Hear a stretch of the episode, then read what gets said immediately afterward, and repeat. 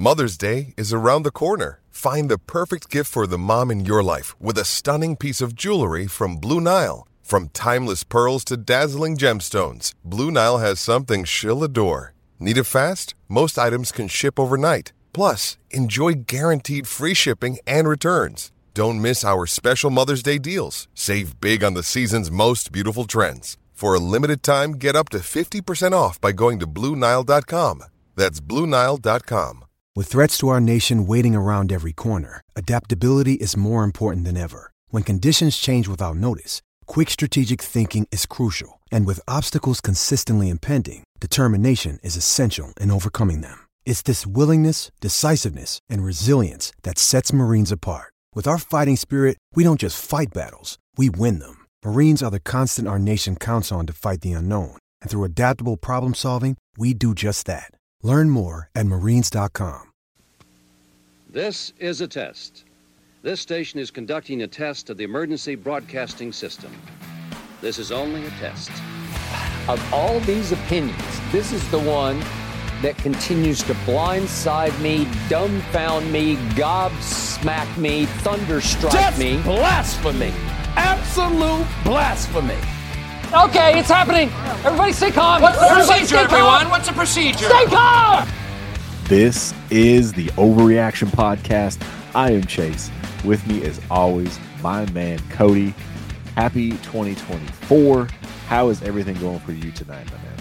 It's been going good. Good getting back into the groove of actually working again, being a functional human for the last couple of weeks. A nice relaxing work environment too, after getting through all of the deadlines that we had to get pushed out before 2023 ended. So doing a lot better than we were at the end of the year. Glad to be back. Glad to be back into the fantasy football swing of things. We had that little bit of a break where we were still delivering pods every week, but we weren't jumping on the actual microphone every week. So good to get back into a little bit of the swing of things, back here on the Monday nights like always, and get these out to you on Tuesday mornings for the Overreactions. We still got Monday Night Football this week. This is going to be our last week of Monday Night Football, right? So we won't have to do these after the games anymore.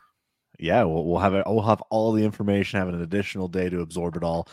So we will get to dive into our, I guess you've dubbed this, and I love it, the super embarrassing wild card weekend. So we'll get into some of this week, as well as, coaching changes, things like that. A lot of things have changed in the landscape, and it does impact us in fantasy. And so, in fact, it probably impacts many of us more than you probably can even realize. So we'll get into some of that as well. Big thing I want to make sure we point out, make sure you go over to DestinationDevy.com. And for $1, if you use promo code TXS, you will get access to the Trinity Tracker for the rest of the month for only $1. Will be the best dollar you spend, hands down. Have to go do that. Again, DestinationDevy.com, promo code TXS to get access to the Trinity Tracker for $1 for the rest of the month. So have to do that. And make sure you find a tier that's best for you as well. You have nonstop access to the content creators. If you are in the DTI5 and Heisman communities, that's where you're going to find everyone in voice chat. You'll have access to Ray and Scott and us and Gene and Ike, everybody. So make sure you do join and find the tier that's right for you. But yeah, man, let's kick things off unless there's anything else you wanted to touch on before we do. No, I that $1, I just want to touch on that $1 deal real quick. I mean, I don't know what else in the world you can buy for $1 right now, like maybe a single pixie stick. I mean, maybe if you go to, does Dollar General even have anything for $1 anymore? I don't know. But yeah, I mean, you spend 5 minutes on that site with the Trinity Tracker and you've definitely used $1 worth of value out of that thing. So one of the best values you can have, other than what you just talked about, Heisman, is probably the second best value you can have. A little bit more expensive every month, but for the value you get out of it by having access to everybody and all of the minds, not even just the creators, but everybody else in the community as well. They are awesome and give great insight and feedback and to everybody. It's a cumulative community. Those are two very interesting words to put together, but we can move on from that and actually get into some of these overreactions to what we saw over the weekend on the football field. And like you said, I've dubbed this thing super embarrassing wild card weekend. It is no longer super wild card weekend because it was blowout city in every one but one game. Yeah, we'll start off with the hometown team here and start off with your Houston Texans. And I think everyone thought this might be a competitive game. We could see a world in which the Texans can win this. Having a home playoff game, And no one saw this coming. No one saw 45-14. C.J. Stroud just planted his flag, just showing the world this is one of the best young quarterbacks in the game. And for anyone that had doubts about him going into this year, have officially shut the door on that. So C.J. Stroud, 274 yards, 3 touchdowns in the air. And that was just a total blowout. It was an insane game to watch, especially as a Houston Texans fan. And as a person who was one of the biggest doubters of C.J. Stroud coming in, did not like the pick at the draft selection, the trade to do everything that eventually got him here, and just put foot in my mouth continuously all the way through the season. I have been shut up. I have been proved wrong. Obviously, quarterback evaluation may not be it for me once they at least coming out from college, because man, one of my biggest misses of the year was how good C.J. Stroud has been with this team. This team's incredible, man. Like you came into the season hoping for a 6 or 7 game winning season, and we would have been very happy in Houston. And to now be one of the 8 last remaining teams to be surviving longer than the team you traded all these picks or you got all these picks from in the Deshaun Watson trade, you're outlasting the Cleveland Browns, who everybody was giving them crap for trading away that pick instead of their own in the trade. Now is a better pick, actually. They made the right decision there, outlasting the other team in the state that we'll talk about later as well. Man, it was a incredible game. Honestly, defense shut this one away. Joe Flacco kind of turned back into that pumpkin in the second half. 2 pick sixes to start off the second half is a pretty tough way to start off the second half and hard to overcome. But an absolute rout. It was close in the first half, and then C.J. Stroud just continued to do what C.J. Stroud's been doing pretty much all year long. Incredible showing that this Texans team has done all year long. Icing on the cake at this point. We're playing with free money, and I just want to see how far this thing goes. Yeah, I know you'd be excited. Your hometown team's winning it, and then you advance to the next round, and you got a shot. You always have a shot. So, congrats to Houston. The interesting thing here, I'm going to play this out real quick. The Cleveland Browns against the Houston Texans. I wish Deshaun Watson was around for this game. Just imagine this playoff game with the trade that you just mentioned, and like how much additional things would be on the line just as far as pride and emotion going into it. But yeah, no, anyways, it doesn't really matter. The big things I want to kind of highlight is some receiving options that were kind of highlighted on both of these teams. And I want to start off with the Cleveland Browns. I know Joe Flacco's been the quarterback here, and we'll see how this adjusts, but there were 17 targets to the tight end position. David Njoku had 11. Harrison Bryant had 6. And both of those were the 2 leading receivers on that team. I know tight end doesn't really matter as much in fantasy anymore, because you can have Harrison Bryant and you would have had yourself a nice 4 for 65, which in most tight end premiums is going to get you, in that 12 to 13 point range easily. And if you have a heavy premium, even more so. But David Njoku has gone absolutely off the second half of the year and even into the playoffs, and has, in terms of dynasty and for fantasy, has significantly, improved his value. Are you trading away David Njoku at this point, or do you think this is something that he can sustain and he's finally reached that potential we all thought he could? I mean, obviously, unfortunately, he's been doing this with Joe Flacco, and he wasn't exactly doing it with Deshaun Watson at the beginning of the year. Even though he was still good and serviceable, he was more of just the mid-range tight end we've all come to know over the course of the years. He wasn't doing anything special at the time, but I don't think I'm trading him away. Like, can he be what we always thought Dallas Goedert was going to be and just sit at this tight end 5, tight end 6. I think he can sit there and do that year over year. I don't have any reason to think that he can't do that with the way that he's been playing. You were talking about the tight ends in this matchup. I mean, Derek Stingley absolutely just clamped down the injured Amari Cooper. Don't know how much that injury was affecting him, but there was nothing Amari Cooper could do. Their second best wide receiver was then David Bell in the game. You're going to have to throw to David Njoku and Harrison Bryant whenever those are your 2 of your best 3 receiving options on the field for the game, which contributed in a large part to the win. So, yeah, I mean, if you're going to start launching him up into the same range as like a Mark Andrews, then sure, I'll sell. But I don't think people are going to be paying an absolute insane price right now for David Njoku. He's still tight end 7 on KTC right now, in between Kyle Pitts and Travis Kelce. If you're going to ask me who I'd rather have out of those 3, it's going to be David Njoku. So if you start seeing the crazy prices, like, you know, what people could potentially think of as the Trey McBride, Dalton Kincaid, and launching him up into that range, then yeah, I'll trade him. But I don't think that's going to be the normal sentiment just because of what we have seen.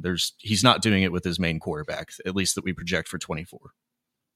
Well, then let's get into a player who is doing it with his projected quarterback in 2024. That is going to be one Nico Collins, who will be hitting his last year of his contract with the Houston Texans going into 2024. So he has 1 year left.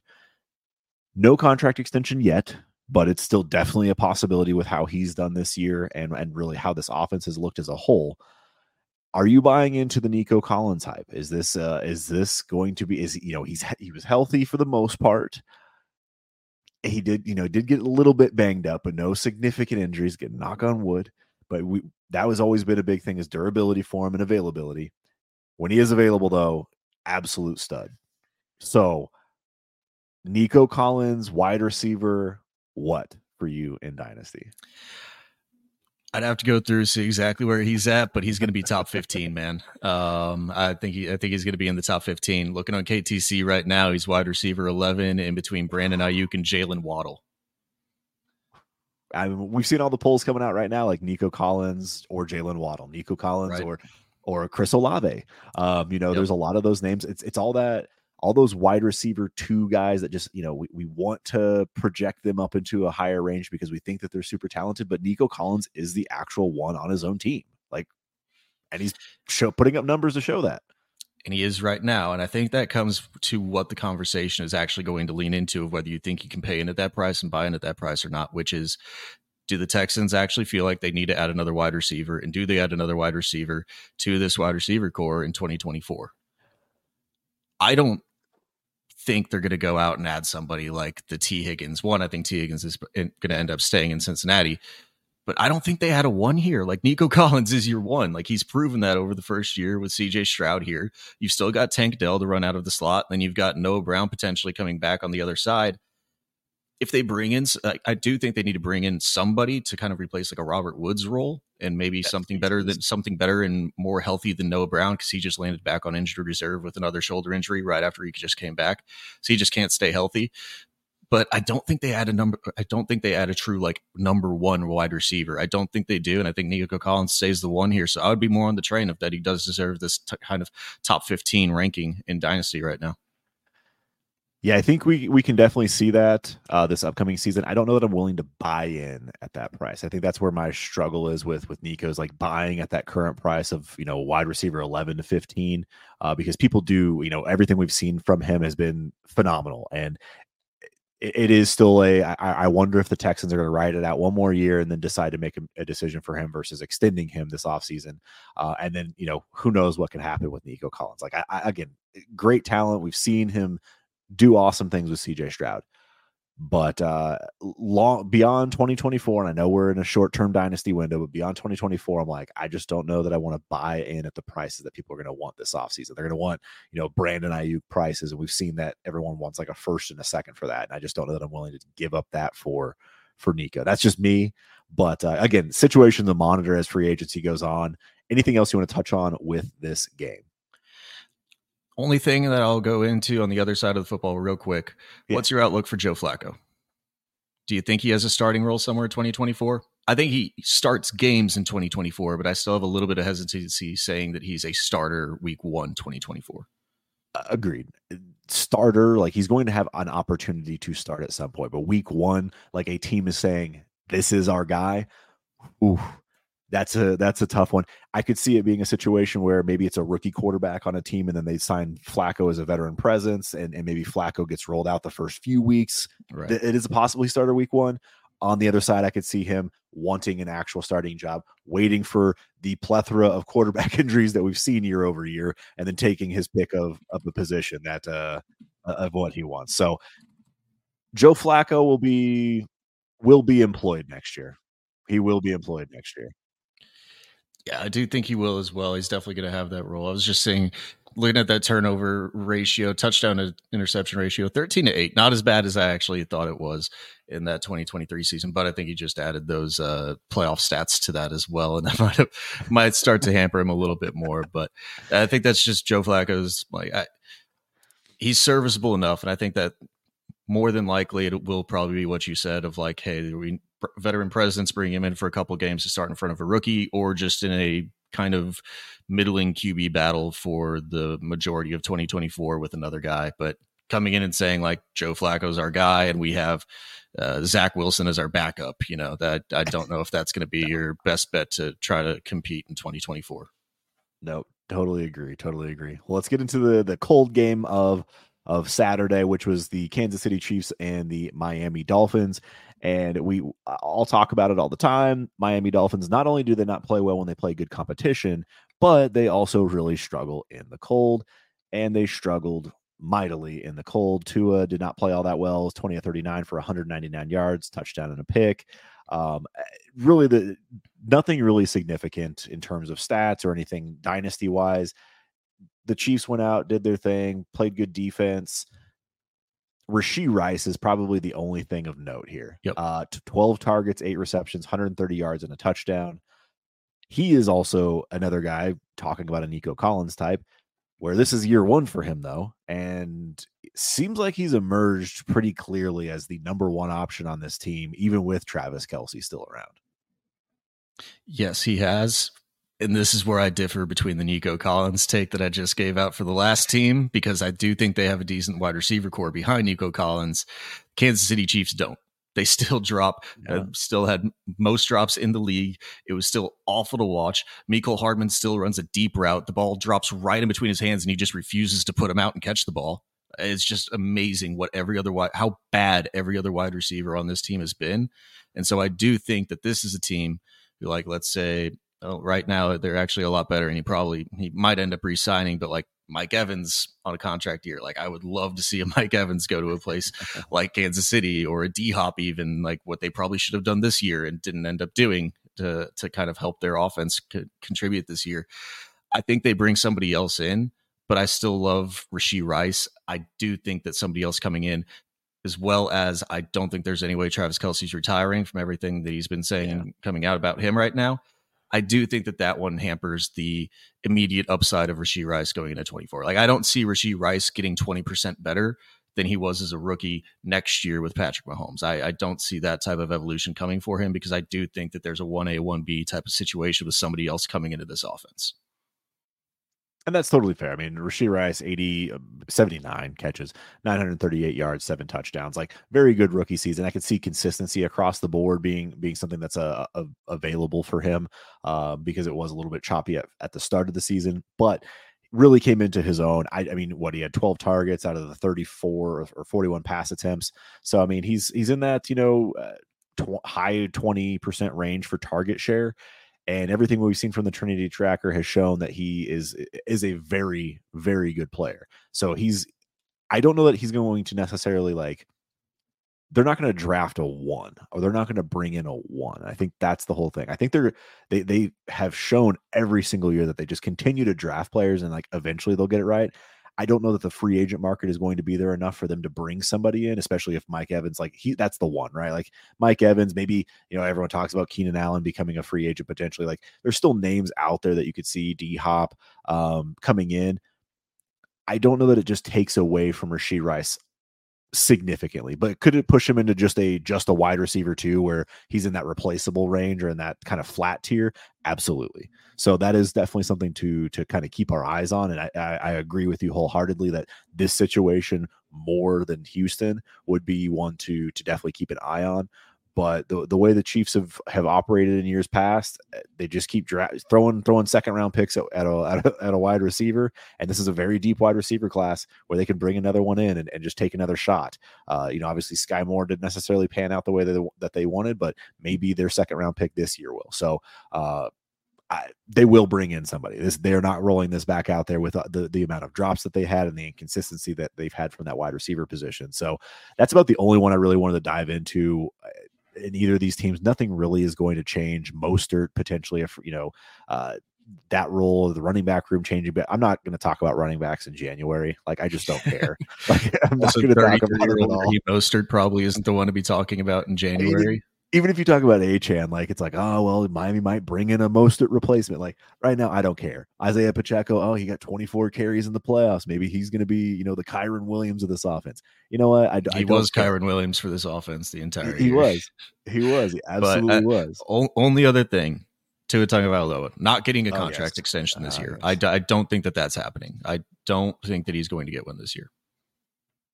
Is he still the future quarterback of the Miami Dolphins though? Yes. And he has, like, he's going to be that. I don't see, there's no reason, like just from this game and from the somewhat of the struggles that he did have, I don't think that there's any way that they're even remotely thinking about moving on from Tua. I think they throw a contract at him and try to get him on a Danny Dimes type deal. I think that's what they try to do, because in 2 to 3 years, it'll be a budget. It'll be a value. If Tua goes out next year, absolutely crushes and just continues to evolve with this offense, then he's going to command a lot more money. We're going to have other quarterback signings, markets reset, yada, yada, yada. You know the drill. And I think Miami's going to try. Worst case scenario, they have the option to tag and things like that. But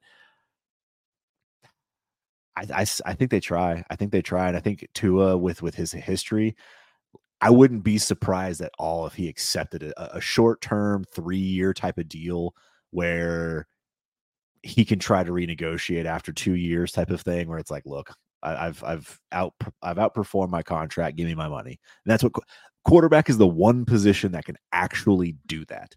Everyone else, it's like, hey, look, you provided for us at the running back position. You've done really well, but we're not going to pay you anymore.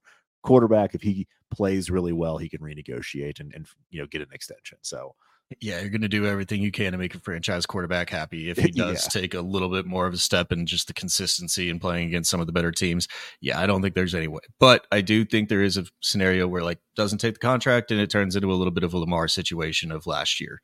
We'll see how it plays out, but I still don't have worry. Like, I'm not using that situation though to devalue Tua at all. I still think he's right there, right around that QB 12. Agreed.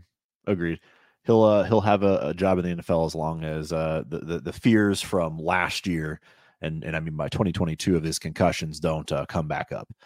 He stayed healthy this year, which was outstanding. Great to see, and hopefully those kind of issues are put to rest for him as a player, and then that will only help for fantasy for us as well. So let's dive into the Sunday slate, looking at the LA Rams and the Detroit Lions. This was a fun game. This is a great storyline here, because Detroit hadn't been hadn't won a playoff game. What was it, since 1991? On the flip side, you have the quarterback situation for both of these guys. Goff traded for, Stafford, so they just switched teams. Stafford won his Super Bowl. Just a great storyline to all of this. Puka, the young upcoming wide receiver, against Amon Ra. Like, I know they don't play against each other, but the storyline was fun. Competitive game, 24-23. Really, where do you want to look at? Is there anything that you want to kind of highlight here in this game in terms of fantasy? Not fantasy first. I just got to give a shout out to the script writers on this one, because like you said, it was just a perfect script for everything to go on here. And I know they forget what year it was that they won their last playoff games for the Lions, but I know the stat was they have only won one playoff game in the last 65 years. So I know that one, and now they've won two. So congratulations to the Detroit Lions. Love that for my guy Dan Campbell and Aaron Glenn as well. So I want to touch on storylines real quick here. I mentioned Cleveland and Houston. Watson just wasn't there. You have this one with the Rams. You had Tyreek going back to Arrowhead. Yep. You have the Buccaneers and Philly, which has been a competitive playoff game over, or not competitive, but has been like a storyline in the playoffs. And then obviously the Packers and the Cowboys historically. Just script writers were in their bag here. They were in their bag for 2023. Anyways, all right, go on. Anything else really stand out to you from this performance here? I mean, as much as this was by far the best game that we saw all of the weekend, I think this one gives us pretty much the least to actually take away from it. All of the players who we know are good were very good in the game. The quarterbacks very good at throwing the ball, and they're going to be quarterback twos going into next year as well. I don't think there's that much there. Like Puka Nakua absolutely balling out. Maybe you want to talk about how high we have Puka Nakua right now. Like, is he going to, like, I think I saw him go like a wide receiver 4 in a startup here over the past couple of days. And I understand it in a way. Like, it's crazy to say that I understand it, but man, it absolutely wild what that dude's done in his rookie season. But really, I don't have too many other takeaways from this game. The players that are good were good.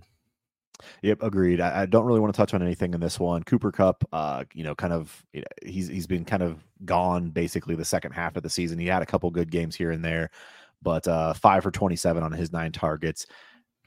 Is age getting to him? We'll find out truly. But is he going to be a buy for you this offseason, given the fact that he is 31, probably can get him pretty cheap, and if he does play well and is healthy in this consolidated target offense, you could see some smash weeks from Cooper Kupp. It depends on how cheap he gets, right? If he gets down to like Adam Thielen cheap, yes, I'm buying Cooper Kupp. Single second?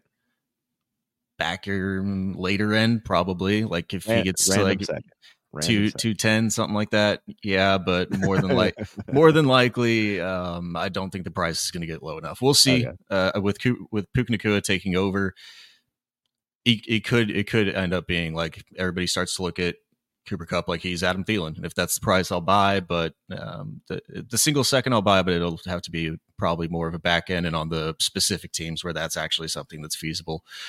We do have one actual takeaway from this game, though. As I was looking through it, did forget, unfortunately, it looks like Tyler Higbee did tear his ACL in this game, and that's a very late in the season ACL.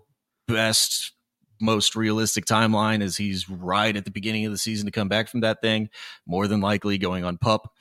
And he's older now too. I think he's like 30, 31 actually, which it doesn't feel like Tyler Higbee is that old for some reason to me, but he is. So Davis Allen is the next best tight end on the roster right now. So go pick up some Davis Allen.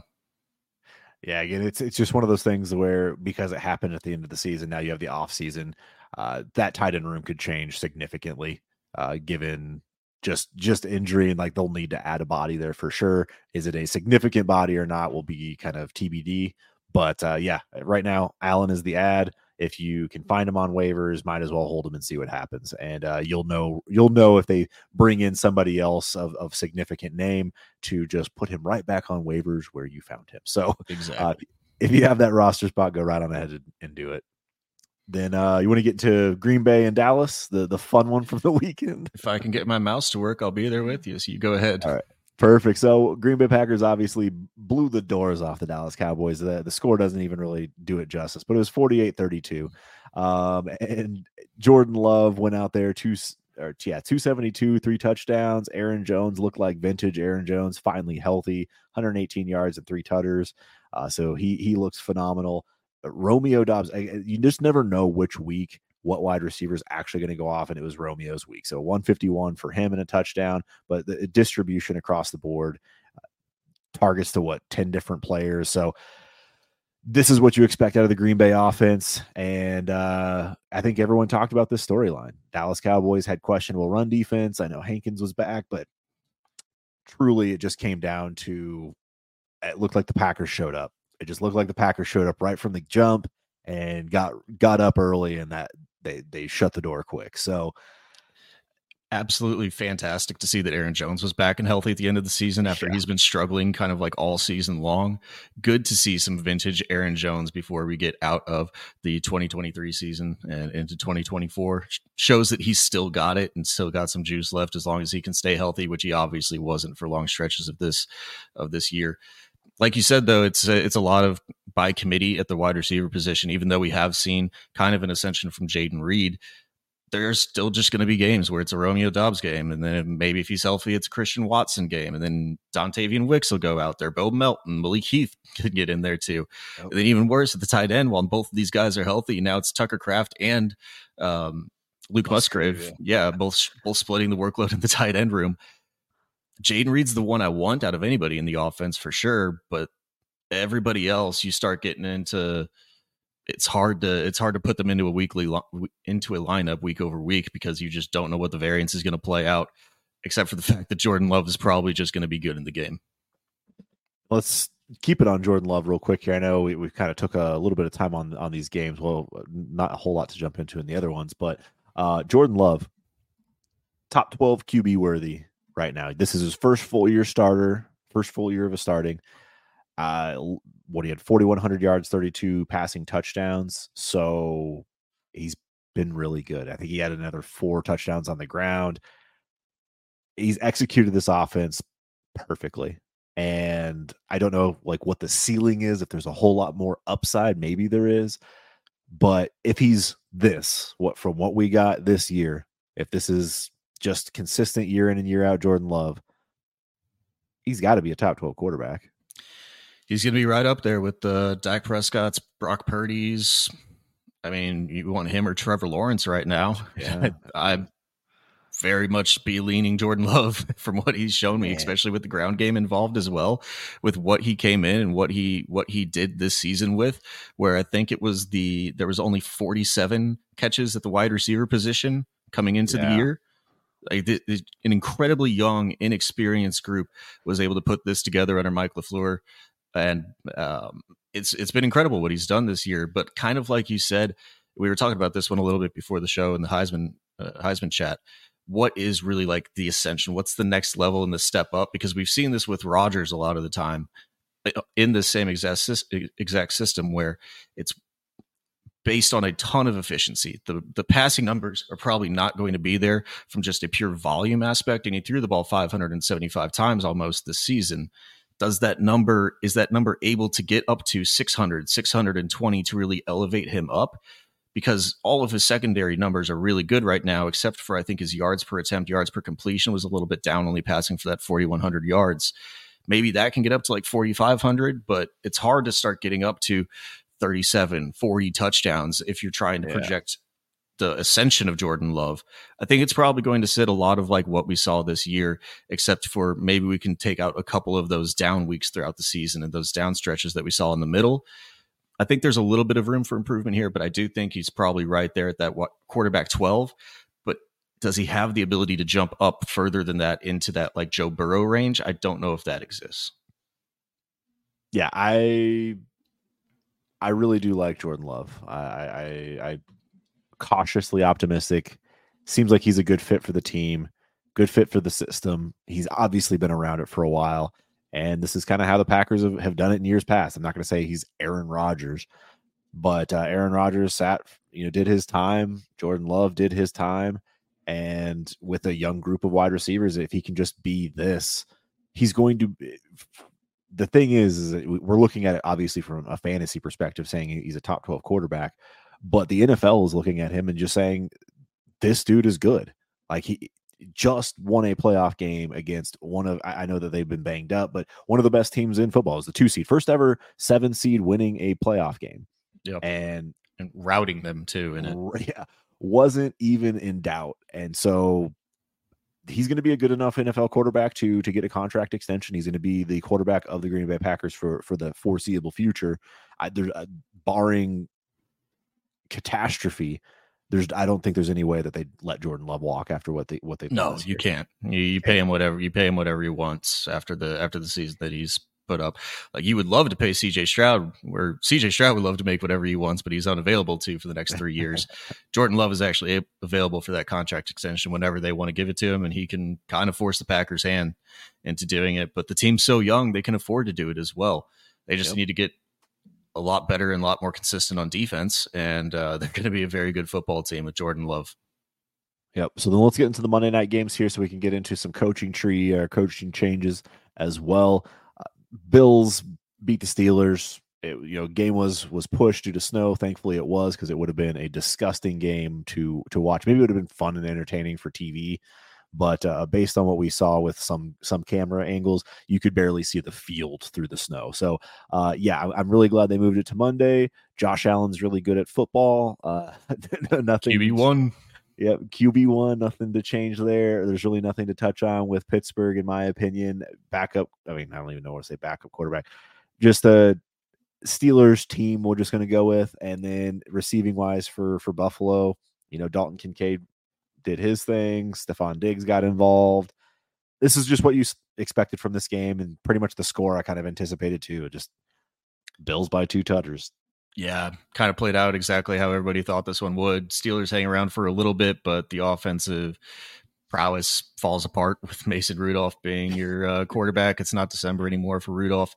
And the other thing, hey, Khalil Shakir, that play was awesome. I love myself some Khalil Shakir, obviously only a best ball guy, but I would love to see him kind of develop into like a Cole Beasley role for Josh Allen. And I think he could do that. You know, he's still in his rookie year right now, and he's flashed at times. He just needs to be a little bit more involved in the scheme and the system consistently.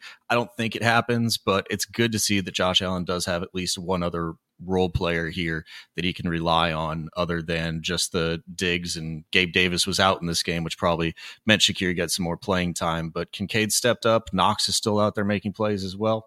The team's good. Davis. They haven't been good for the entirety of the year, but this is still one of the best teams in football whenever they decide to play. Gabe Davis is a free agent too. So yeah, the opportunity's there. It depends on what obviously Buffalo wants to do this offseason, if they draft or bring somebody else in. But there is the opportunity for Shakira. I keep calling him Shakira. Yes, thanks to you, Shakir, to have a role in this offense going forward, whatever that may be. Obviously, Gabe and him do different things, but whenever Gabe Davis gets a Alan Lazard like contract, and everybody wants to freak out that it's such a horrible contract, it's because he's a very good player outside of just catching the ball as well. He does a lot of other things, just like Alan Lazard did a lot of other things for the Packers in terms of blocking, run schemes, everything like that. Gabe Davis got a game ball without catching a pass because he was so involved in the run blocking aspect of the game. So while he might not be great for fantasy every single week, he does a lot more for the NFL team. So whenever he gets the big contract that he's going to get this offseason, just don't be surprised. It's a trap. That's what it is. Like it's an absolute trap. So yep, with you. He's going to get some. He's going to get a contract to go somewhere, and we're going to think it's going to be spectacular, and it's just not. So, that's Gabe Davis for you. Anything else you want to touch on in this one, or should we just get into the routing of the night? I don't got anything other than George Pickens is still a problem. And not a good one. Okay. I was like, hold on. Good way. I mean, that'll be a conversation for another day. The Trinity on him and just some different things with George Pickens. He's a good NFL. He's a very good football player. Yeah. Yeah. Conversation for another time for sure. Cause little interest in that one. So, bookmark, we'll table that. It. Yep. We'll get long off season talk for sure. All right. Final game of the night here. The completely falling apart before our eyes Philadelphia Eagles got routed. Another rout theme of the night by the Tampa Bay Bucks. I don't even want to talk about this. Like obviously Smitty went off. He played phenomenally, but 8 for 148 doesn't really matter when you get the doors blown off. Rachaad White played rather well, but also the Philadelphia defense was disgustingly awful. Like other than like, I don't want Patricia to have a job in the NFL for at least just give him a break. Just give him a year off to think about everything. Holy crap. Poor Philadelphia fans. Actually, I don't feel bad for Philadelphia fans at all. Sorry for Shane and Evan and all those Philly fans listening. There's a lot of Philly fans in the fantasy football space. Don't love Philadelphia fans in general, but yeah, you know, I'm just glad we don't have to talk about the NFC East anymore. That's a W for the night. You know, back to the NFC least. Yeah, exactly. Back to the NFC least. Obviously, injuries played a lot in both of their issues, but hey, unfortunate. I mean. Yeah, this Philadelphia team really just fell apart throughout the last month. They've just completely fallen apart. Unfortunate for me, like, you know, being like Kelsey having to retire on that type of a note for the team, that kind of sucks. I do feel bad about that one.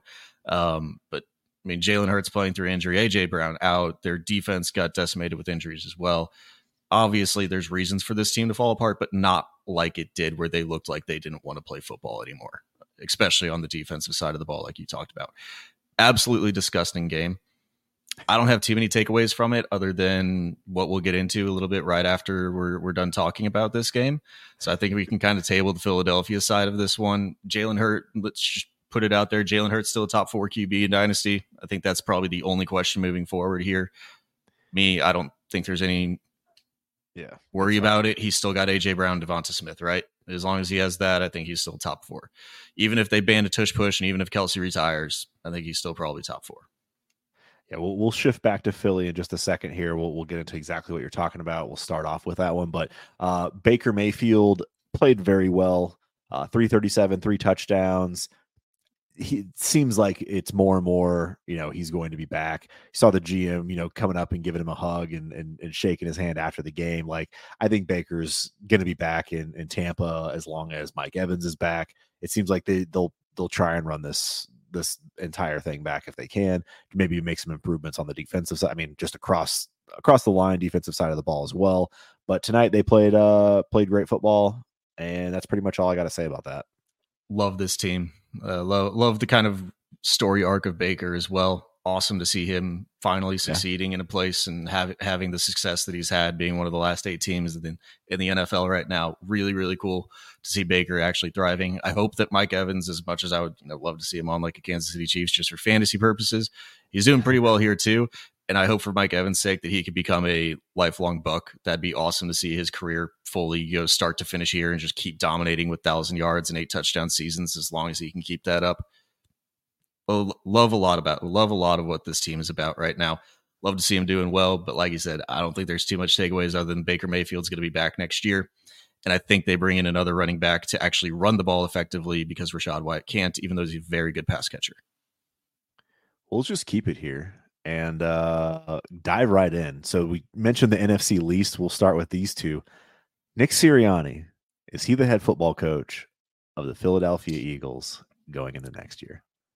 I don't personally see how one fall apart month can break you down that much to fire the head coach that got you to the Super Bowl the year before. Did they lose 6 of 7 or something? Like it's been awful, and there's definitely things that need to change. I would fire everybody else on the staff probably, but give him that shot. It's hard for me to get to the point of firing the head coach at this point. It's just because of, as injury stricken as they were at times. You better if you're Nick Sirianni, though, you better have a solid proof plan that you're coming into the GM with Roseman, right? On tomorrow, whenever you have that exit meeting, you better provide a very good strategy of how you get this thing back on track and why you fell apart so hard. Otherwise, if you can't tell me why this team fell apart, then I'm perfectly fine. But tough for me to get from a Super Bowl one year to back into the playoffs, even though it did fall apart late in the season. Tough for me to move on from one year, but I would understand it, and I understand why all these Philly fans are calling for it right now. We're learning more and more in the fantasy space that coordinators matter big time.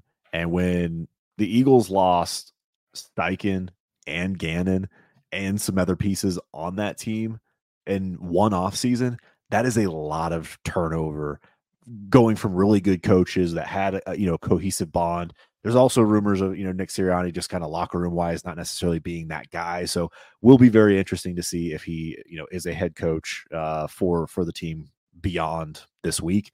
So I'm sure that news will happen fast, but I'm with you. I think that they give him the shot to find some other replacements, but something has to change. Something absolutely has to change. He can't just go in there and be like, it's player personnel. We need new players. It's like, no, there's some definite gaps within the coaching scheme that needs to be adjusted and figured out, and if you need to bring in some new coordinators, you got to do that. But I think amazing that their coordinators are getting head coaching interviews. Why? How?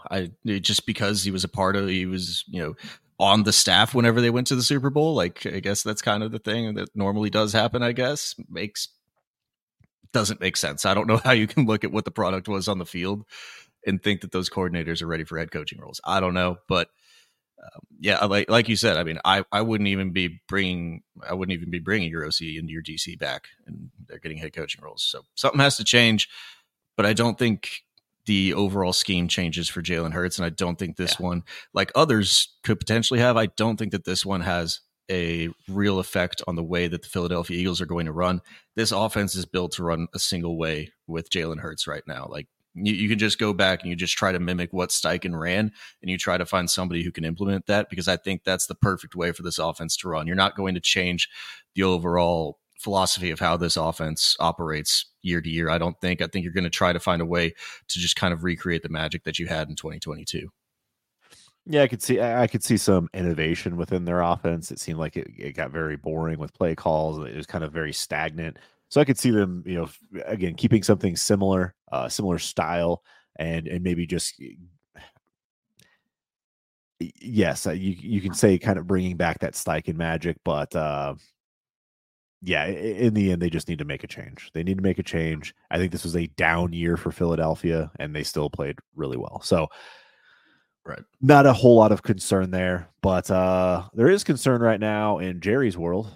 And we're talking about two hypotheticals here. This may or may not even happen, but the rumors going into this weekend was that Mike McCarthy's job kind of hung on how well this team did in the playoffs. Well, it lasted all of 60 minutes. And the rumors of Belichick and, I mean, really anybody at this point might have a better opportunity of coaching next year than McCarthy. Is he the head football coach of the Dallas Cowboys? This one I'm a lot less confident about than I am with the Eagles, just because it is Dallas, right? Yeah. Because it's Dallas and because it's Jerry, I'd have a hard time saying McCarthy's back. With the collapse that this team has had consistently the same way over and over and over again, and nothing has ever changed. It feels the same way every single time. I'm sure everybody's seen that little graphic of like the Dallas Cowboys trend, and it's like a 5-star point, and it goes, we start off, we get a little bit hype, we start thinking we them boys, we go into the playoffs high, and then choke in the playoffs, and then we just repeat the cycle year over year over year.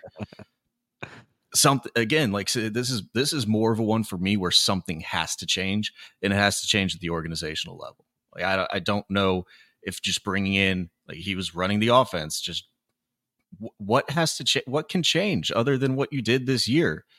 Yeah, and also what, before we get to like fully on the coaching, what was happening between Dak and CeeDee there? I don't know if you were fully watching the game, but they just looked like they had a massive fight before the game and were completely pissed off with each other rolling into that one. It was just weird all around vibes from that team. I'm with you. I haven't seen like the aftermath if like there's been anything that has come out about that, but very, very interesting. I mean, we've seen Stephon Diggs in game getting upset and being frustrated with the way that the game's gone. But that's Stephon Diggs, and he does that. I've never seen that from CeeDee Lamb and Dak. They don't do it until they do it, right? Like, players don't do it until they do it. And maybe this is just that first sign of like, hey, CeeDee was just frustrated, just letting it out, just, like, I'm a passionate player, getting the doors blown off. And it was on the second drive. It wasn't even like it was right late into the game. I mean, at that point they were down, but yeah, you are right. It wasn't totally out of hand at that point. So just weird. Anyway, it kind of goes into the point, though, of like maybe at the organizational level, something has to change. And I think that this one's much more likely than it is for the Philadelphia Eagles, just in my personal opinion, without really any knowledge. Obviously, we can't get inside the building and see what these guys are going through day in, day out and what those decisions are like. But just from the outside view and the outside scope of what we've seen from Jerry Jones and what he normally likes to do, I think that McCarthy's gone here. And what effect does that have on the offense? We're going to get a new OC, right? And whenever you get new OCs in there, if that does happen, get new OC in, and things can change year over year, just like we saw with the Eagles this year.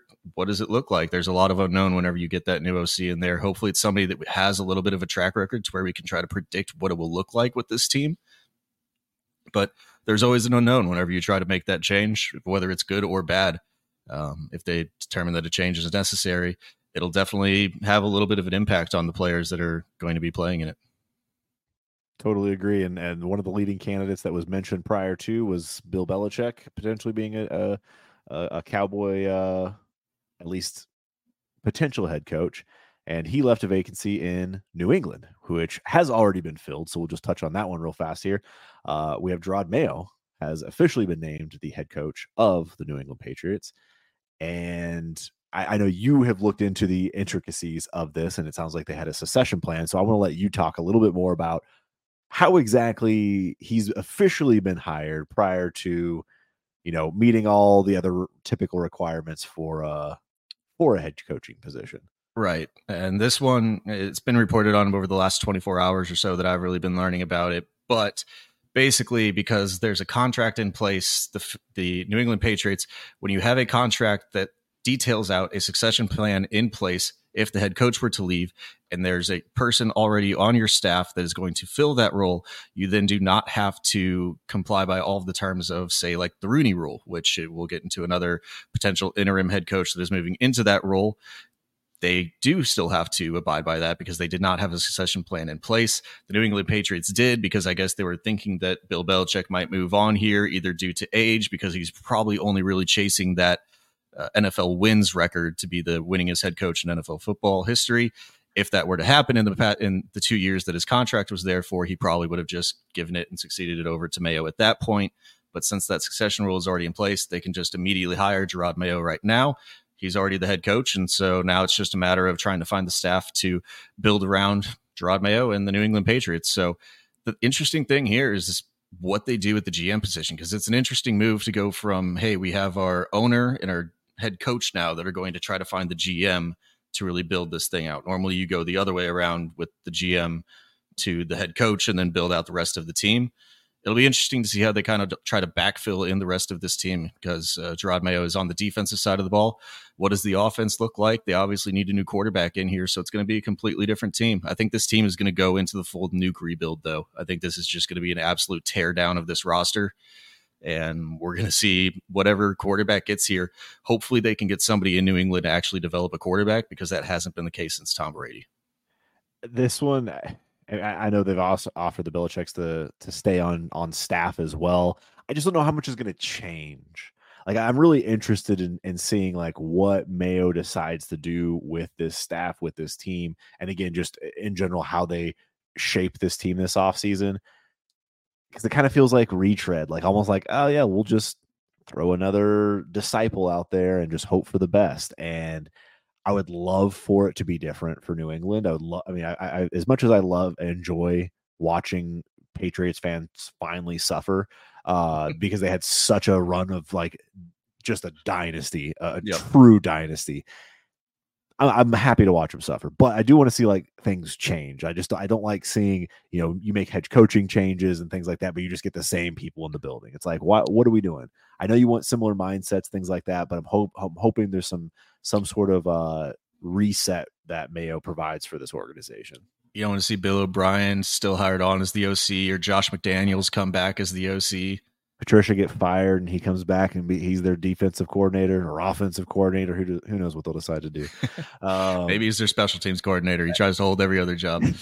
It's his last chance. I don't mind the just retread here, because I think the culture in the organization is still decent. They've just been god awful on the offensive side of the ball over the past 3 years, and they haven't been able to find a quarterback. So I think if you get something on the offensive side of the ball here, I'm perfectly fine with it, because I think the culture's still there. All those guys were still playing hard. Patriots were in a lot of games that they should not have been in the entirety of the year. The defense was still good.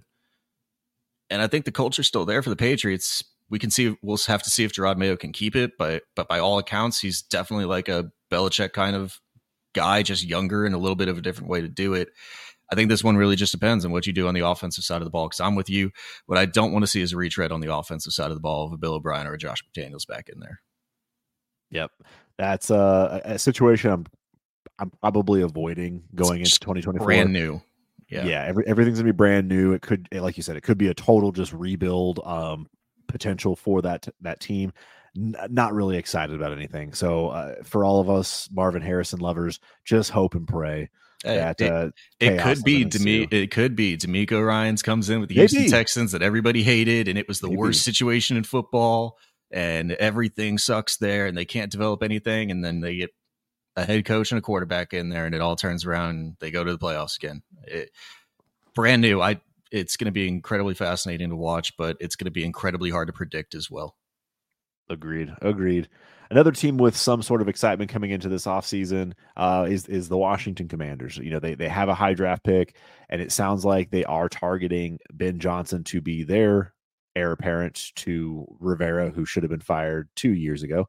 But we are where we are. We're not going to dwell on the past, right? Like we have ownership changes, we have overall organization changes. Now it is time for a head coaching change. They have decent pieces on this team.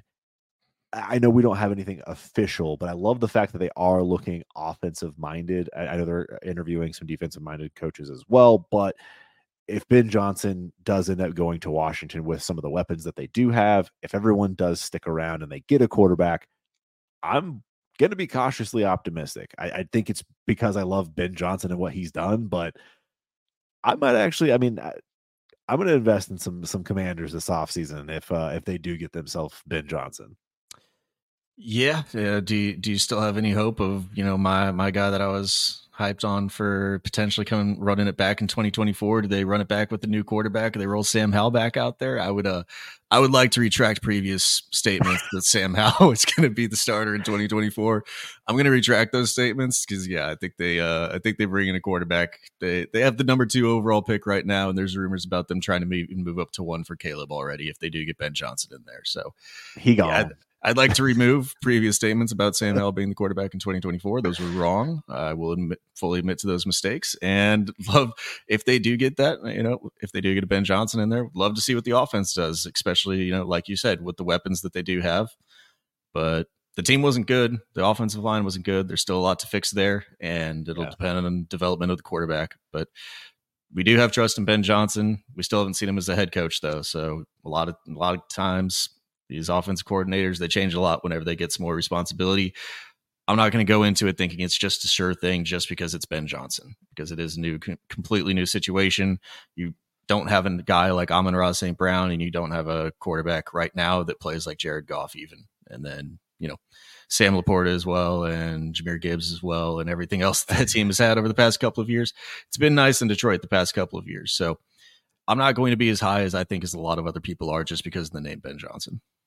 Yeah, no, I do agree with that. Again, rookie quarterback alone is going to be a problem, and they do have so many holes to fix still. So it's not just a locked and loaded, like he's going to come in and just be, just change the entire situation that is Washington. But again, I think it's a reason for optimism at least. And if you have, Scary Terry, I don't even know about Jahan Dotson at this point, but if you have Terry, as much as I'd love to say that there are weapons, there's probably not. Like, it's just Terry, truly. And so this might be a full rebuild for that team as well. And so maybe there's been rumblings that Terry wants out no matter what, too. Yes. So, yeah, we'll see there. It is interesting. I'm looking at all the other interview requests that they have. Every other one is defensive. So it's Aaron Glenn, Mike McDonald, Raheem Morris, Dan Quinn, Anthony Reaver. Yeah. Every other one is defensive. So either they're putting all of their chips into this Ben Johnson basket, or they're definitely going to do some more interviews, you would think, as well. It doesn't look like they've completed any of theirs as far as the NFL website's telling me right now. So they've still probably got a little bit of work to do, and they can't interview, even though they're linked to Ben Johnson, he hasn't even gone in for an interview because the Lions are still playing, and they're going to be playing for another week. So I think the Commanders are just kind of in waiting mode right now. Makes sense for them. But I just don't want to be too heavily only on just Ben Johnson's already there. There's a lot of other things that could happen here. Maybe Bill Belichick comes here. Yeah. Honestly, I would love for Ben Johnson to go somewhere else if I'm being totally honest. But, right. If he ended up there, I think, no matter where he goes, I think he's going to have the pick of the litter as long as these teams don't hire beforehand. So I think it will be up to him. I think he's probably the top coaching candidate other than, I guess, Bill Belichick maybe. But no, there are four others I would rather have. I personally, I agree, but I think the name cachet of Bill still is going to hold some weight in a lot of these front offices. So no. I'm saying Bill is one of those four that I would rather have over Ben Johnson. Oh, okay. Interesting. Very interesting. Just because he's done it. I'll take Harbaugh. I'll take Belichick. I'll take Vrabel. I'll take Carroll. Okay. Fair enough. Well, I want to, just like in Dynasty Streets, give me those old crusty proven guys. I want to touch on this name real quick because I just want to at least shoot it down for now. Mike Tomlin was the other one that was kind of rumored going into this week that maybe he's going to step away. Maybe the Steelers are going to move on, yada, yada, yada. I mean, Tomlin walked out on his interview post game mid question of, you got 1 year left on your contract, and he just walked off stage. So I don't think he cares. Like, unless the organization makes the change, Tomlin has done so much for the Steelers, and maybe they do need, you know, a breath of fresh air in that locker room, but he keeps winning with like subpar players. And so if he keeps winning, and, you know, I think he had, what was this, his 12th 10-win season, I believe, with the Steelers. Like, just ridiculous what he's been able to do consistently year in and year out with the different personalities. When you really look over the career, I think he's sticking around in Pittsburgh, but I'd love to hear your thoughts if you think Tomlin's going anywhere. No, I don't. I think he sticks around as well, but it is interesting, right? Like, if he did what he's been doing for the last 10 years in Dallas, he'd have been gone 7 years ago. Because he's on the same path of, like, he's only won like the one playoff game since, I think the last one was like 2017. Yeah. You can't just keep going 500 and saying it's good enough, especially when you have as much of a hand as you do in the personnel of what your team is building up each and every year. You can't just keep going 500 and saying it's good enough with the lack of personnel that you have a large hand of building as well.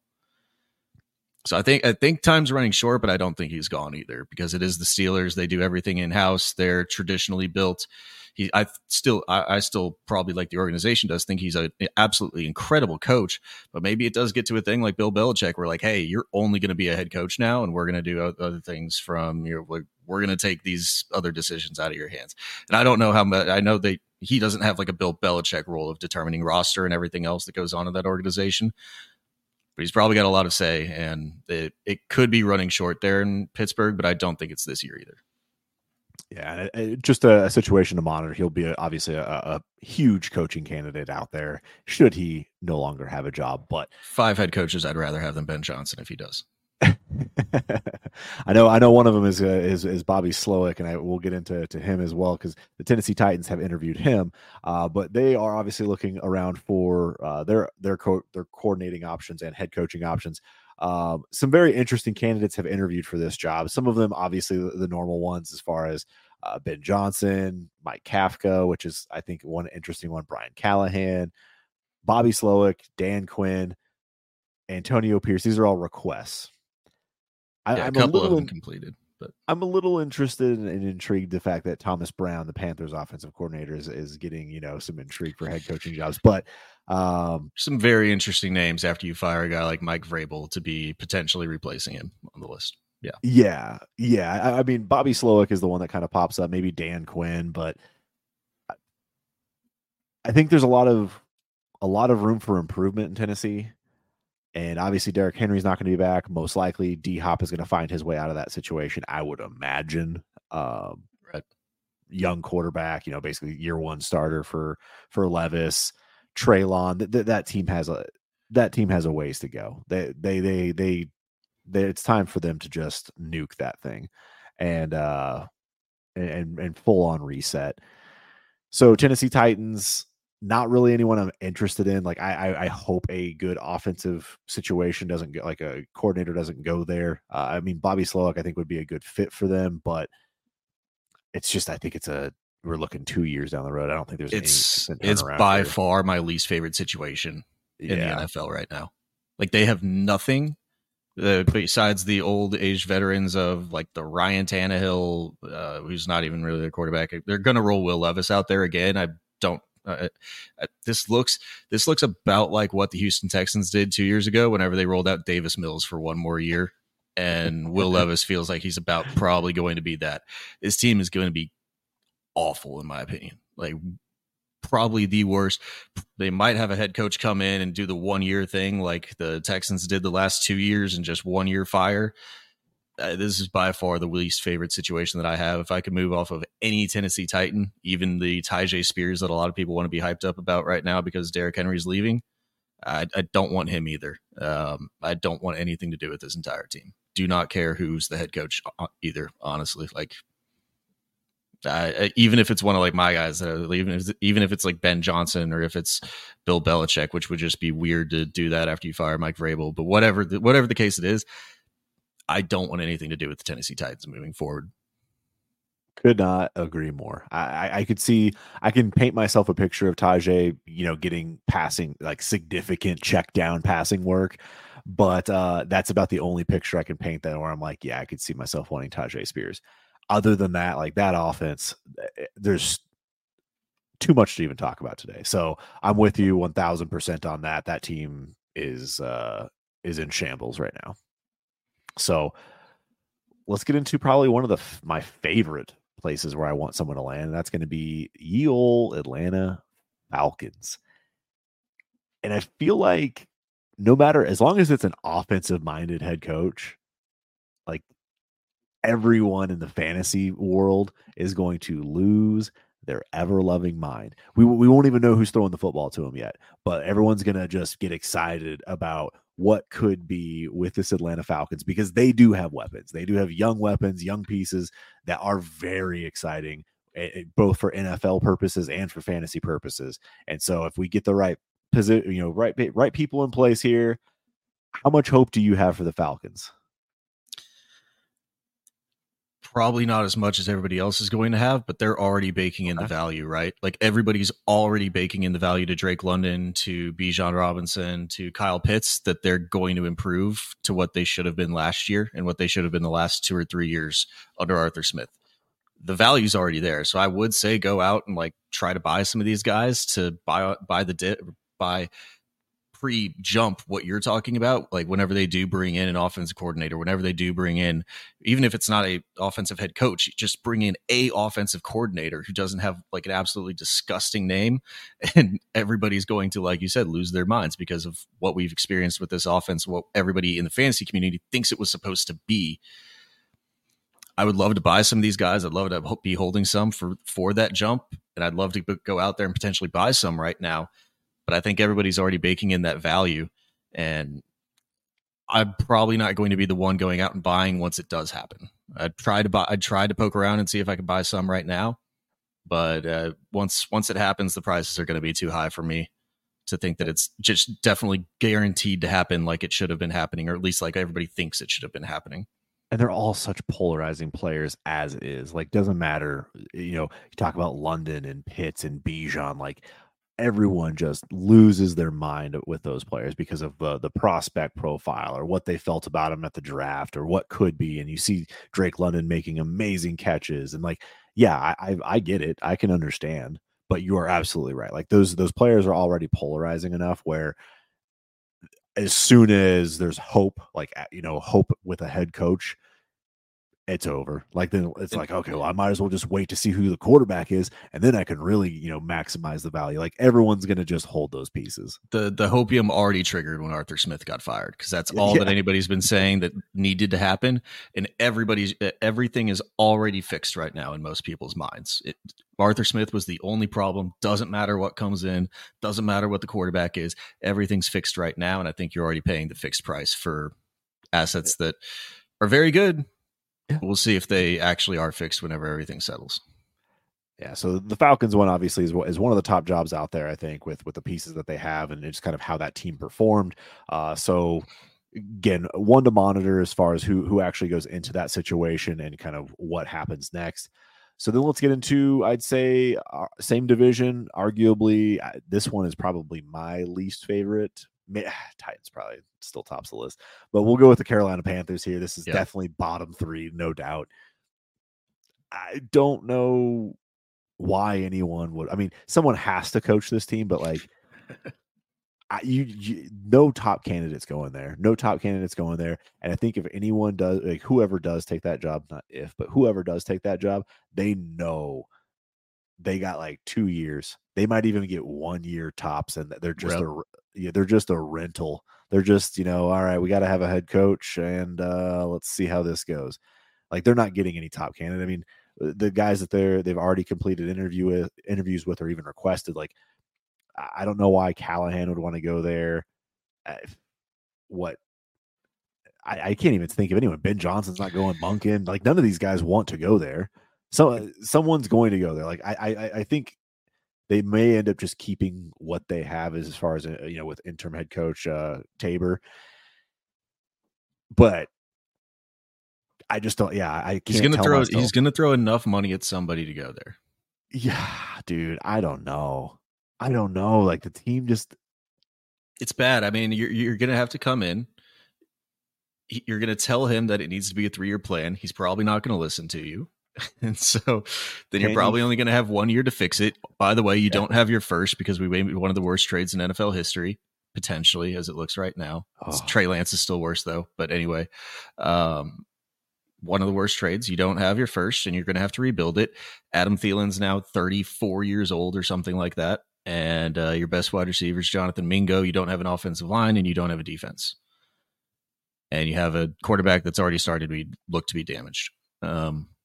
Not a good situation, yeah, but I think it'll be interesting to see who takes the job. I would absolutely love to see somebody like Mike Vrabel or Bill Belichick go there, which not going to happen more than likely, right? But just get somebody in there who's just going to literally tell him to F off and I'm going to run it and you're going to go away. I don't know if Tepper would ever actually hire a guy who's going to do that because that seems like a very non-Tepper thing to do, but I would love to.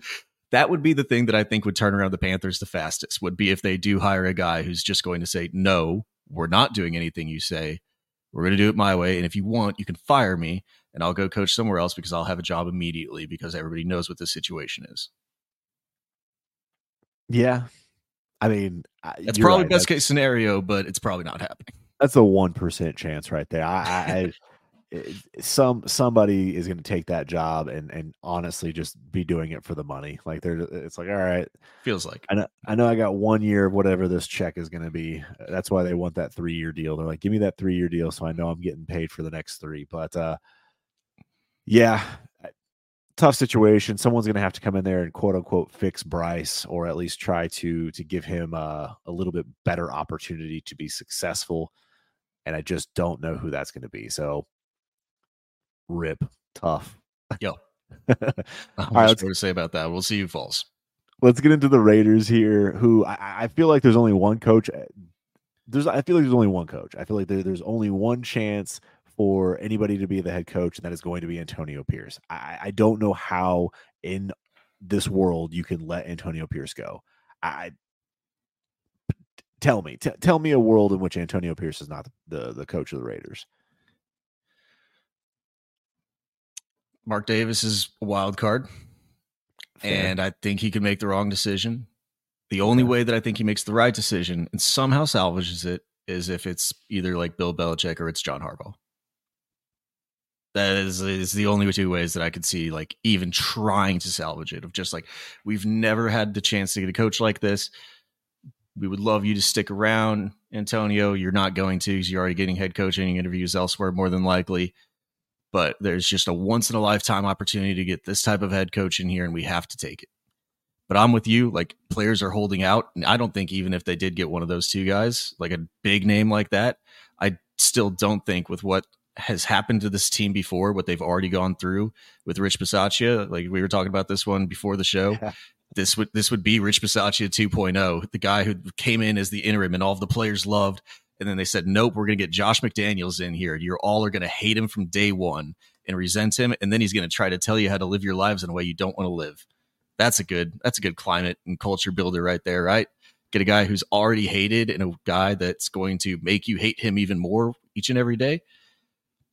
Yeah, it's going to be tough to do that. And it's going to be tough to guys like Max Crosby who went through that and have literally said, no, if you bring in anybody else other than our interim head coach that we love, I'm leaving and I'm demanding a trade. Devontae Adams basically saying the same exact thing. It's going to be tough to not have to not hire Antonio Pierce back. Yep, totally agree. I think he's earned his opportunity, I feel like, and he's performed well this year, coached well, got this locker room, got the team back on track because that was a very demoralized team midseason. And good for him. I think bottom line, he's going to be an NFL coach no matter what, and I think it's going to be with the Raiders, but I think he's going to get a head coaching job no matter what. So I like the offense too. If they can keep Adams around, they've still got Jacoby Myers, and we'll see if they can get pieces. Zamir White has looked good in spurts and relief. Josh Jacobs, they got a young tight end, Michael Mayer, who was coming on late in the season. It's a decent spot. I just need a quarterback that's a little bit more efficient. Yeah, Aiden O'Connell served well at times, but they need something better than him. Agreed. And they, it'll be interesting to see what they do at quarterback. They may roll O'Connell right back out there. But, yeah, definitely need to make some changes overall as a whole, but I don't think it's at the head coaching position. So hopefully Pierce is back there and good to go. Chargers is a position or a coaching staff that we have really wanted to change for a while, and it finally happened. And it sounds like, I mean, they haven't, they still have to interview and meet other requirements for their interviews, but it sounds like Jim Harbaugh is like the lead guy. Like that is who they want to go to the Chargers. And they've already completed the interview. And at this point, it seems like that's who they want. And I don't know why Jim Harbaugh would choose. I mean, he can choose anywhere he wants to go as well. Again, another big name coaching hire who should have his pick of the litter. The Raiders rumored to be interested as well. But I think with everything going on in that locker room, as we just discussed, I don't know that that's going to be the best thing for the team. What do you think? Harbaugh with Herbert. It's the most stable head coach that they've had in there that I can really ever remember. And I don't really remember too much past the Staley and the I'm forgetting the other guy that was there before him right now off top of the head. But oh man, I've been also mixing up the names of Jim and John Harbaugh because I can never keep those two straight. But I would love this for Justin Herbert. That's basically the main thing, right? With the offenses and the team structure and cultures that Jim Harbaugh has been able to build with Michigan and in the NFL as well. Would love to see him go back to California and run this with Justin Herbert, who needs some long-term stability. It needs a lot of help to rebuild this thing up around him because the team is in awful shape. It's probably not going to be good here for a little while, but you do still have what is supposed to be in is your franchise quarterback already there. And a lot of these other places don't have that. I don't think any of these other places actually have that we've seen openings in so far that we've talked through. No other place has the quarterback of the caliber that Justin Herbert is right now. And so you have that, and you really just need, and it feels like you really do need the overall culture shift and just rebuild of this team dynamic because it feels like it's been run wrong for a pretty long time in LA. And they do feel like a cursed team as well. It was Anthony Lynn before that, Mike McCoy before that. And those are the ones that kind of just hasn't really worked, 2013 and on. So, yeah, I'm with you. I think this would be a great opportunity. Again, you have the quarterback piece. You have, I think, a decent enough offensive line. I definitely need some improvements across the board on offense. Eckler is going to be gone. Keenan Allen's still under contract. Mike Williams, perennially unhealthy. And QJ just hasn't done much. So we'll see what they decide to do offensively. But if Jim Harbaugh is the coach, I'm going to be optimistic for this team. I do think it'll be a definite shift. And, I hate for Herbert to be learning more offenses yet again, but hey, you know what? This is a much needed change for him and his career trajectory. And I think Harbaugh would be a very good fit for him. So, definitely okay with that one. Anything else you want to touch on with the Chargers? Because it doesn't sound like there's anybody else that they are super interested in or linked to. Yeah, we haven't really heard any other names come out. Obviously, Ben Johnson's going to be another one that's probably going to go there and do his thing, and we'll see if that happens. Everybody would love to see him get paired with Justin Herbert as well. But I do think that really that overall culture shift that Jim could probably provide to this team that it feels like they need. I would love to see it. I don't think it's going to be good like year one. Like I think that this would look a lot like, not in the same way because of the quarterback situation, but I think this could look a lot like what Sean Payton's currently doing with the Denver Broncos, where he just comes in and starts scrapping everything except for Justin Herbert, because Justin Herbert's not Russell Wilson. But it's just scrapping and rebuilding everything and just coming in and saying, hey, this is going to be a 3 to 4 year plan to rebuild this organization, get all of my guys in here and revitalize this culture because it just needs an overhaul. I think it could look a lot like that if it does happen here. I'm excited, even just wherever Jim Harbaugh goes. I honestly hope that he doesn't go back to college because I want to see good NFL teams and good players and development for talent in the NFL for fantasy purposes and just an overall better NFL level of play. So I really hope he doesn't go back to Michigan. I'd love to see him wherever he goes. I think it's going to be, I would think it's one of the better fits that you could possibly do in this coaching cycle. Yeah, we'll see. Greg Roman might end up being their offensive coordinator. So who knows? But that means you run for 1,000 yards like Lamar Jackson. I'll take it. Yeah, that's what Herbert's going to do. Let's dive into the last key one here, and I think this is kind of the most dramatic one: is the Seahawks forcing out move. It was like a firing / we are evolving his job into something different, and it's like, okay, like it's not, Pete Carroll took it as he got fired. Just such a dramatic situation here. Talk to me a little bit about your thoughts with Pete Carroll. Again, let's just go with coaching in the NFL, sticking around with the Seahawks in some capacity. Oh, I can't see that happening at this point, but you think he's going to stick around and keep coaching going forward? I don't know if he keeps coaching. I'd be interested to see if he starts to get interview requests, because I don't think he hasn't gotten any interview requests yet to this point, as far as I'm aware.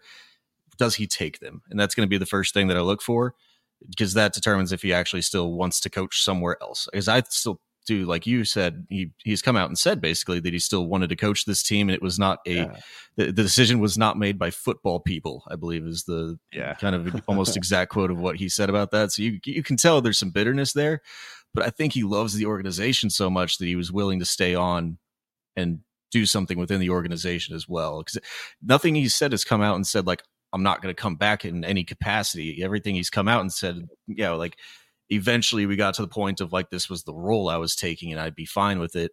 But I'd be interested once, because I couldn't imagine some teams not just asking around and saying, hey, is Pete available for an interview? Like, I would love to have Pete Carroll come be my head coach for as long as he wants to coach.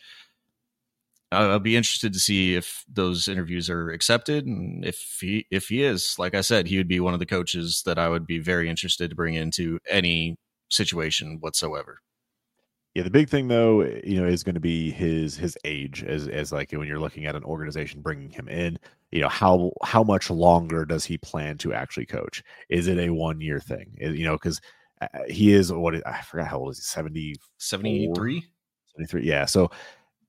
He's getting up there, he obviously is still doing a very good job, looks great for his age, obviously taking care of himself. So if he wants to coach a few more years, but again, are you going to be doing this again in 2 to 3 years where you're trying to find a replacement for Pete Carroll? So that I think will be a concern for some organizations, but maybe, a team like you mentioned earlier, the Falcons.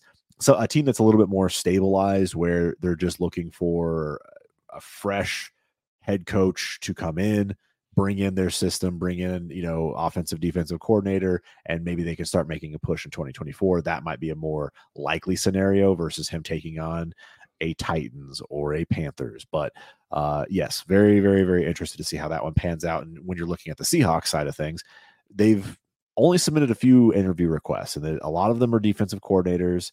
I always mispronounce his name, but Ajero Averro, the old Denver Broncos defensive coordinator and Panthers defensive coordinator. I would love for him to get an opportunity to be a head coach.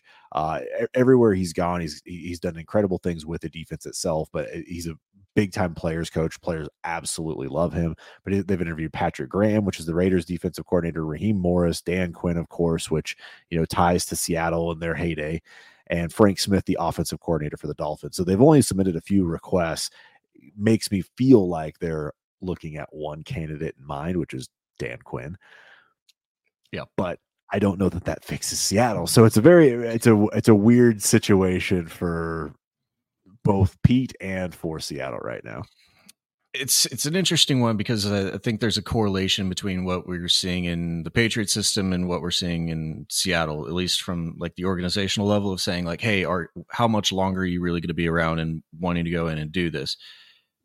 The difference, though, is like the Patriots are obviously going into a full rebuild, and the Seattle Seahawks are still a decently good football team who have just kind of underperformed towards the end and haven't gotten into the playoffs or haven't gotten in, to take that next step. So I don't know why you're kicking out Pete Carroll.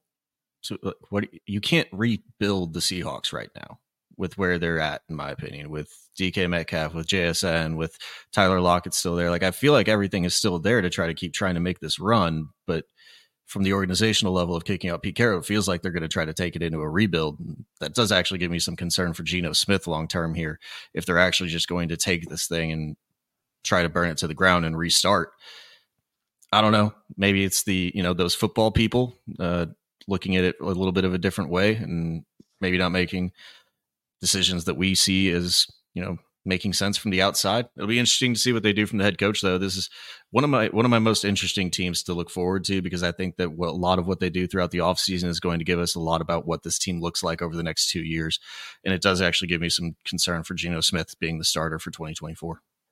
Yeah, I mean, I don't know about the starter for 2024. I think that the Seahawks are in a place where if they do bring in a quarterback, you're talking about a mid-first, mid-second type of situation, unless they decide to move up. Definitely possible. But this team is still in a position to be competitive. Like, they're not – they obviously have holes, but I don't think it's as drastic. I think, you know, offensively they maybe need to make some sort of changes. Maybe bringing in a defensive-minded head coach and just having a young upcoming offensive coordinator coming in, letting them have free reins with this offense could be very interesting. Like, there's definitely skill players in this offense and skill players on the offensive side of the ball that would lead you to believe that this team can be a very good offense. But the Seahawks have traditionally won through defense, and that's where the focus is. Again, I don't know if it is Dan Quinn, we kind of have an idea of how this is going to look. But when it comes to some of these other guys, I think there's a lot more mystery. But yeah, Dan Quinn coming in and just kind of trying to relive the Legion of Boom days will be. Can we get Dan Quinn as head coach and Mike McCarthy as OC? Oh, please no. No, please no. Kellen Moore, you want to come to Seattle? You want to come there? Man, I would love to see those two just pair off and just break away from the Cowboys if they do end up firing. Could you imagine? Could you imagine? Just switch roles? Oh my goodness! Oh, that'd make me happy. Shouldn't happen, but it would make me happy. I would honestly like the scheme and the pieces around it would actually probably fit pretty well. Like, I'd actually be pretty excited for that offense. Most people wouldn't, but with the offense that they've been running there in Dallas, it looks a lot like the only thing that they're missing in Dallas right now is a pounder like Kenneth Walker to run alongside of Tony Pollard. And now you've got Zach Charbonnet and you've got Kenneth Walker there. Like, actually, like, talking about it, they just need the tight end there. That's the only piece that they're really missing, because they just use this kind of cumulative production thing from a lot of guys. Get one tight end in there. That looks a lot like it does in Dallas. Honestly, like, if they re-sign Noah Fant, and I know Noah Fant, like, production wise hasn't been great, but like the talent / athleticism is there. With what that system in Dallas has done with tight ends in general, like, people would be super excited if they just decided to use one tight end in Seattle, like just one, whoever it is. I don't care. It can be Noah Fant. It can be name a tight end, but I think people will be like, wow, this tight end for Seattle is actually valuable in fantasy. He's going to be a top 24 option. That's all you can ask for right now. Man, I am talking myself more and more into this. The more we go through it, I really want this to happen now. It's late. We're delusional. That's what it is. But yeah, I mean, we wanted to run through that. I think the big thing to kind of keep in mind, again, we touched on it earlier, is these situations do matter. Again, you can look at the team situation and kind of paint a picture of how things could adjust, but the head coaching changes are going to be significant. The offensive coordinators that get tied to this for fantasy purposes are going to matter, so you can kind of have an idea of what system these new teams are going to be running. And so keep those types of things in mind as you're looking at this, and maybe take some bets. You know, there's no one right now that we can say, yes, take a bet on this player because this is going to change, because we don't fully know yet, other than New England. And I mean, go ahead, go get yourself some DeMario Douglas if that's what you want to do, if you think that's going to be the difference maker for you in the future. But right now there's no like wholesale changes, but you'll have a better idea as the offseason goes on. You might be able to find some players that you can buy on the low, or just buy as someone that you're willing to invest in and take a shot on them having a bump this upcoming year. Yep. Just keep track of the narratives, because as much as they do matter, more than likely fantasy community is going to overreact to it. Wherever Bill Belichick goes, everybody's going to hate the offensive weapons because it's been sucky. It's been awful in New England for the past couple of years, more probably regardless of what he does at OC. It's just going to suck. He takes a quarterback. There's no way he could develop the quarterback, and then they bury the quarterback. I'm not going to be that reactionary, but I'm just not going to live on either extreme probably whenever these things happen. I'm just going to try to play the rest of the market. And if everybody gets really high on just because of the situation that's coming in, probably fade that one. And if it's really, really low because of the situation coming in, I'll probably start to try to buy some of those situations. So just pay attention to it. It's narrative season for the next 8 months. And so there's going to be a lot of stuff that's going to happen. A lot of stuff that we can't predict going into 2024. Just look back at what we saw this year. The Rams were going to be in the Caleb Williams sweepstakes there. Now they finally got eliminated, but they were a playoff team. Houston Texans were going to be bottom five again. They're now one of the last eight teams in the league. Everything changes so much year to year, and we are so wrong about so many of the predictions that we have for all of these teams laid out in the offseason. So just, don't believe the hype. Yep, totally agree. There are going to be buy windows, sell windows. So just things to watch out as narrative season rolls on. Make sure you are part of Destination Devy. Make sure you go over to DestinationDevy.com. Find a tier that is best for you. And if you can get into that Heisman and DTI5 tier, you have got to do it. Best place in fantasy. This is the time to join because it will... This is where you shape your rosters. This is when you really learn as much as you possibly can, get a leg up on your league mates, and go out there and dominate the offseason so you can win your league. And this will be the place to do it. Again, nonstop access to the content creators, additional AMAs, different recordings, things like that. All your questions answered directly from the community as well. So an incredible place to be, especially as you try to improve your skills as a dynasty manager. So make sure you tap in there. Thank you so much for joining us here on the Overreaction Podcast.